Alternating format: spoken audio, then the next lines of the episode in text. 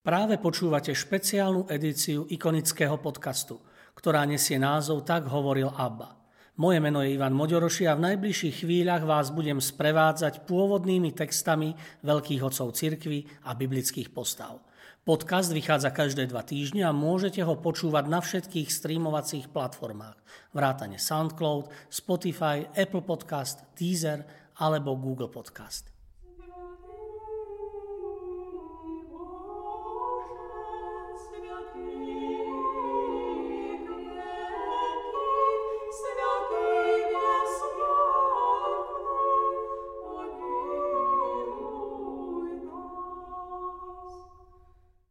Svätý Simeón Stylita starší.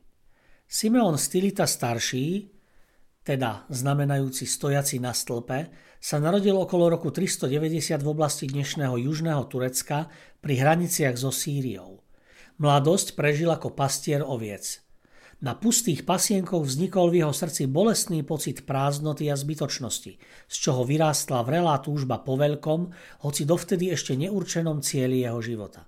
Často rozmýšľal nad slovami Evanielia, blahoslavený, plačúci a čistého srdca, ktoré ho priviedli k mníšskému životu.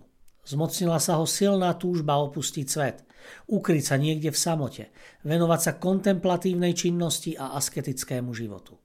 Svätý Simeon patril medzi mníchov, ktorí asketický život prežili na vysokých stĺpoch, zväčša až do konca svojho života. Sám prežil na stĺpe 37 rokov. Simeón si zvolil tento neobvyklý spôsob života zrejme preto, aby unikol zástupom, ktoré ho prenasledovali pre jeho stále rozširujúci sa chýr svetosti. Stylitizmus bola jednou z najneobvyklejších foriem mníšskeho života, ktorý bol rozšírený hlavne v prostredí Sýrie. Za života prichádzalo k stylitom mnoho ľudí z rôznych spoločenských vrstiev a krajín. Po ich smrti sa tieto stĺpy stávali pútnickými miestami. Už pred kresťanskými stylitmi jestvovali v pohanských reáliách askéti, ktorí nejaký čas roka bývali na stĺpoch, aby sa venovali duchovnej činnosti. Existencia rôznych foriem mníšskeho života je doložená vo všetkých centrách mníšskeho života. Žili v ohrade medzi holým nebom a nazývali sa stacionári, pretože sa snažili minimalizovať akýkoľvek pohyb. V Etiópii zase mnísi praktizovali niekoľkohodinové státie na jednej nohe a podobne. Z iných foriem mníšstva sú známi tzv. Zatvorníci, zatvorení v uzavretom priestore, boskoj, pasúci sa, teda tí, ktorí sa živia tým, čo poskytuje príroda, dendriti, žijúci v dutinách starých stromov a tzv. Jurodiví, blázni pre Krista. Tieto formy mníšskeho života, ktoré sa nám môžu stať v súčasnosti bizarné, nemôžeme hodnotiť očami súčasníka, ale pochopiť dobu a kontext, v ktorom sa odohrával život. Jediným kritériom je povolanie konkrétneho človeka a úmysel srdca, ktorý rozhoduje o správnosti takejto cesty. Hnutie stylitov sa na západe nikdy neujalo, ale na východe vydržalo nepretržite až do 12. storočia. Mimo územia starobilej Sýrie je známe u jedného z najobľúbenejších ruských svetcov, svätého Serafíma Sarovského, ktorý podľa tradície strávil 1000 nocí na skale. Život svätého Simeona vyvolával veľkú pozornosť a obdiv, ale niekedy i odsúdenie jeho spôsobu asketického života. Dokonca bol egyptskými mníchmi exkomunikovaný. Nakoniec bola táto exkomunikácia stiahnutá, pretože sa dozvedeli o jeho poslušnosti a veľkých cnostiach. Práve jeho poslušnosť voči autorite dokázala autentickosť jeho života a prítomnosť Ducha Svätého v jeho živote. Biskup mu totiž prikázal, aby zišiel zo stĺpa. On ho poslúchol, ale v zápätí ho požiadal, aby znova vyšiel a žil svoj autentický život s Bohom a službe ľuďom.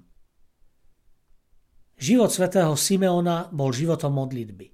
Od neskorej noci až do 3:00 popoludní sa modlil a potom sa venoval množstvu pútnikov. Uzmieroval rozhádaných, uzdravoval chorých, vyháňal zlých duchov a neplodným ženám vyprosoval potomstvo. Evagrius Scholastikos v jeho monumentálnom diele Historia Ecclesiastica opísal svätého Simeona ako slávneho muža, ktorý žil ako anjel v ľudskej podobe. Úplne sa zriekol pozemských vecí, modlil sa za všetkých ľudí a prinášal im pokoj. Na stredne veľkej ikone so žltohnedým okrajom a žiarivo bielým pozadím symbolizujúcim božské svetlo je svätý Simeón vyobrazený čelne do pol pása, stojaci na vrchole stĺpu osemuholníkového tvaru.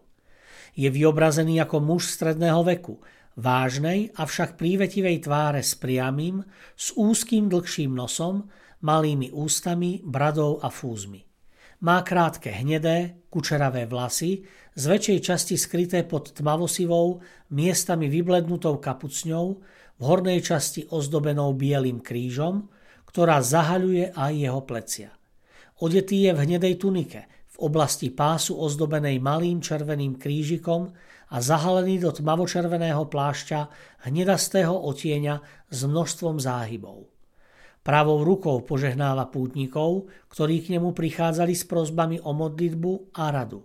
V ľavej ruke drží biely zvitok.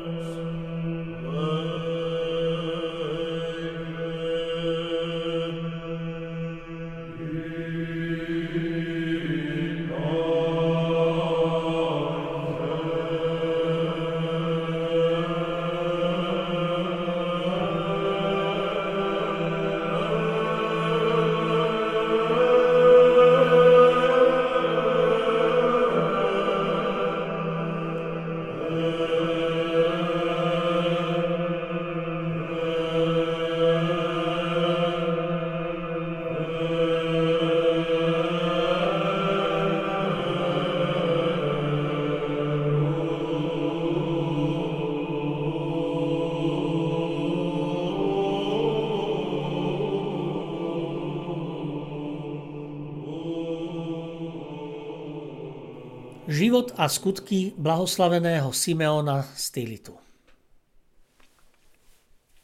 Za našich dní sa stali obdivuhodné a nevydané zázraky.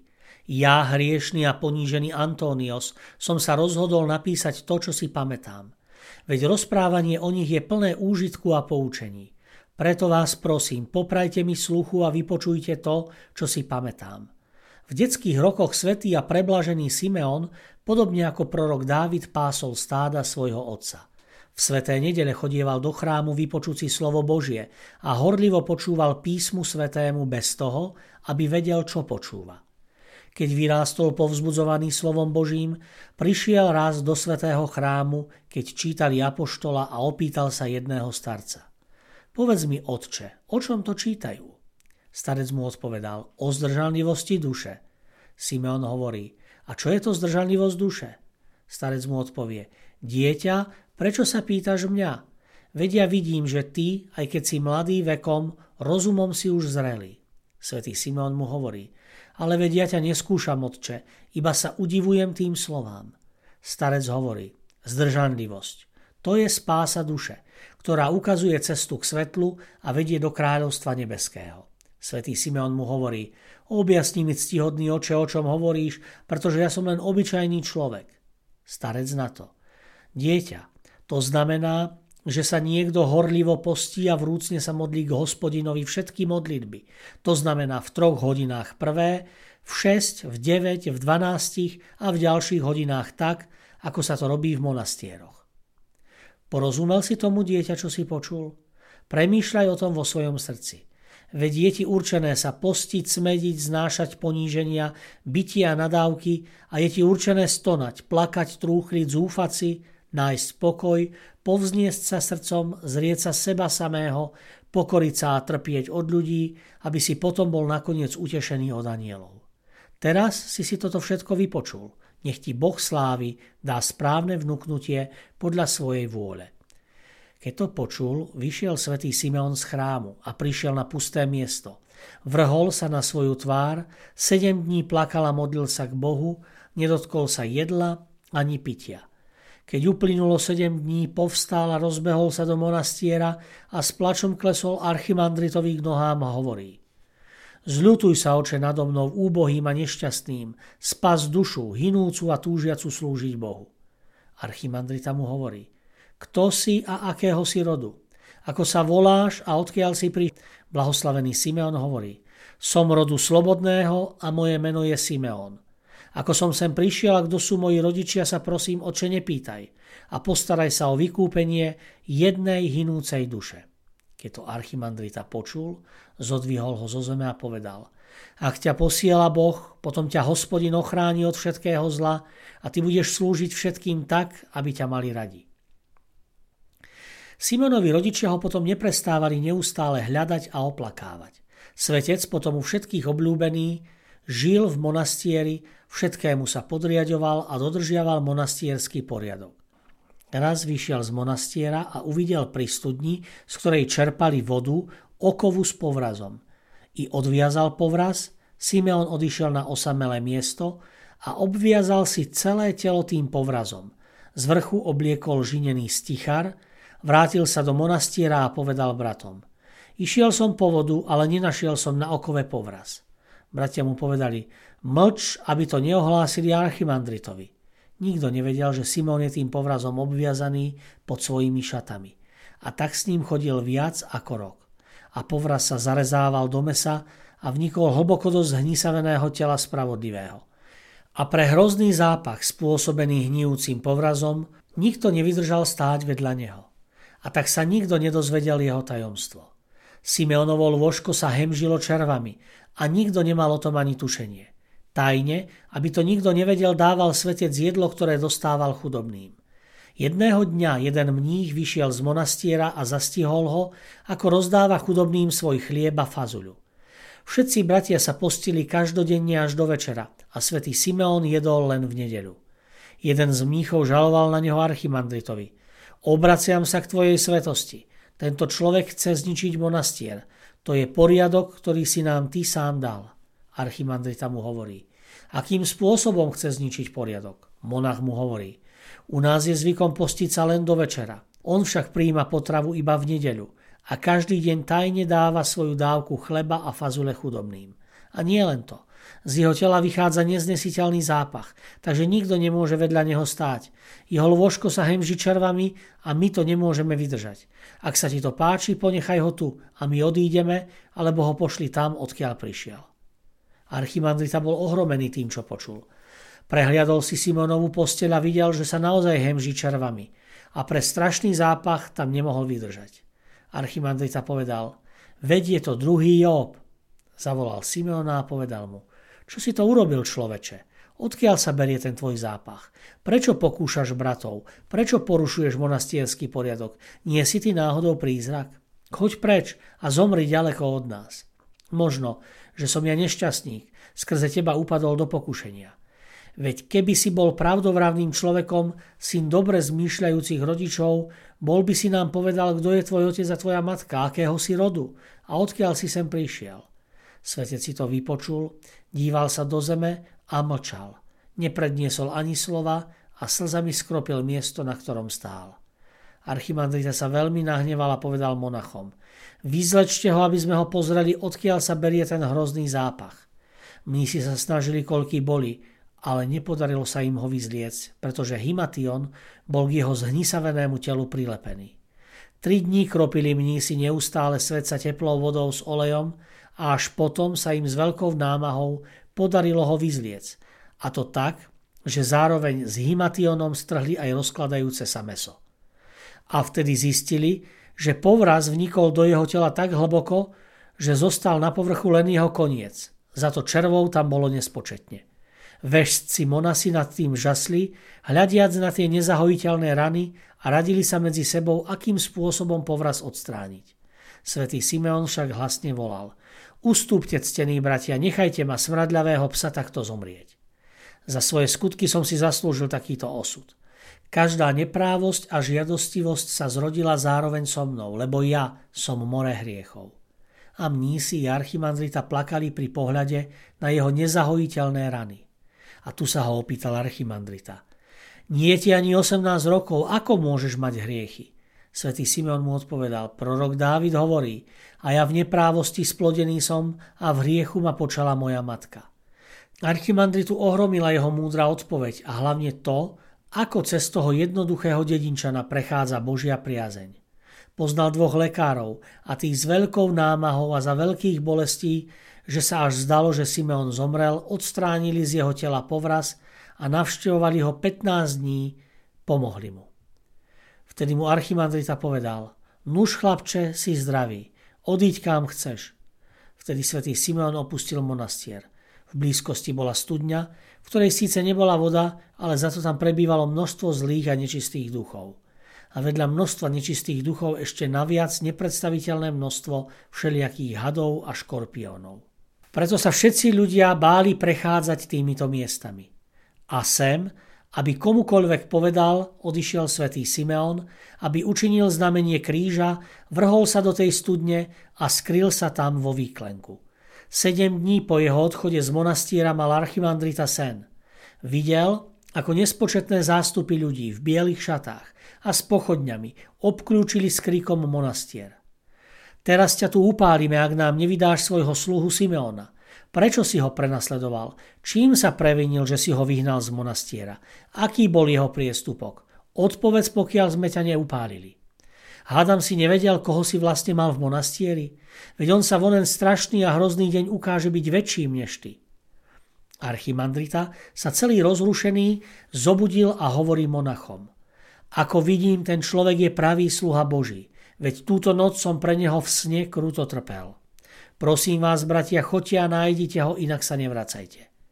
Tí sa vydali na cestu a hľadali Simeóna na všetkých miestach, a keď ho nikde nenašli, prišli k archimandritovi s týmito slovami: "Naozaj, svätý oče, nie je miesta, kde by sme neboli hľadali, okrem toho, kam sa nikto neodváži vstúpiť kvôli nebezpečnej hávedi."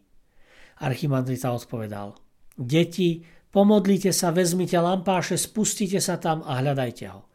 A oni vykonali nad studňou 3-hodinovú modlitbu, spustili dolu 5 monachov s lampášmi a povrazmi. Kým plaziaca sa háveť uvidela ľudí, zaliezla do dier. Keď svätý Simeón uvidel mníchov, povedal: "Prosím vás, bratia a sluhovia Boží, o malú chvíľku strpenia, aby som odovzdal svoju dušu. Dosť na tom, že som nesplnil to, čo som si uložil. Akokoľvek sa všemožne bránil, mnísi ho vytiahli násilím z dna studne, vliekli ho ako nejakého zločinca a priviedli ho ku archimandritovi. A ten, keď Simeóna zbadal, padol mu k nohám a povedal: "Odpusť mi, sluha Boží, ty sám buď mojím učiteľom a nauč ma darom trpezlivosti." Svätý Simeón však stále plakal a modlil sa k Bohu. Keď prežil v monastieri 3 roky, odišiel bez jediného slova a kráčal na opustené miesto, v blízkosti ktorého sa rozprestierali veľké osady.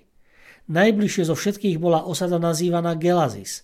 Tam si Simeón postavil s kameňov malé podnožie a stál na ňom 4 roky, či snežilo alebo pršalo, alebo bolo horúco a zástupy ľudí sa k nemu zbiehali.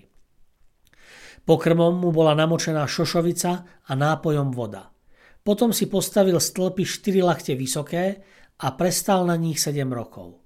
Všade sa o ňom šírili správy. Ľudia svätému Simeónovi vybudovali z kameňov 2 ohrady, vnútornú s dvierkami a stĺp vysoký 30 lakťov. Na tom stĺpe prestal 15 rokov a vyliečil mnohých. Nemálo posadnutých diablom sem prichádzalo a uzdravilo sa. Svätý Simeón si bral príklad zo svojho učiteľa, z Krista. Vzýval ho, nútil chromých chodiť, očisťoval malomocných, koktavým navracal reč, ochrnutým dával silu, trpiacim dlhoročnými neduhmi navracal zdravie a každého nabádal. Keby sa ťa niekto pýtal, kto ťa uzdravil, odpovedz: Boh ma uzdravil. Nech ťa nenapadne povedať Simeón ma uzdravil, pretože potom by sa ti vrátila opäť tá istá choroba. A počúvaj, čo ti hovorím. Nikdy neklam a nikdy pri Bohu neprisahaj. Ak budeš nútený prisahať, potom prisahaj pri mne, poníženom. Nech už to, čo hovoríš, je pravda alebo nie. Veď je to veľký a strašný hriech prisahať proti Bohu.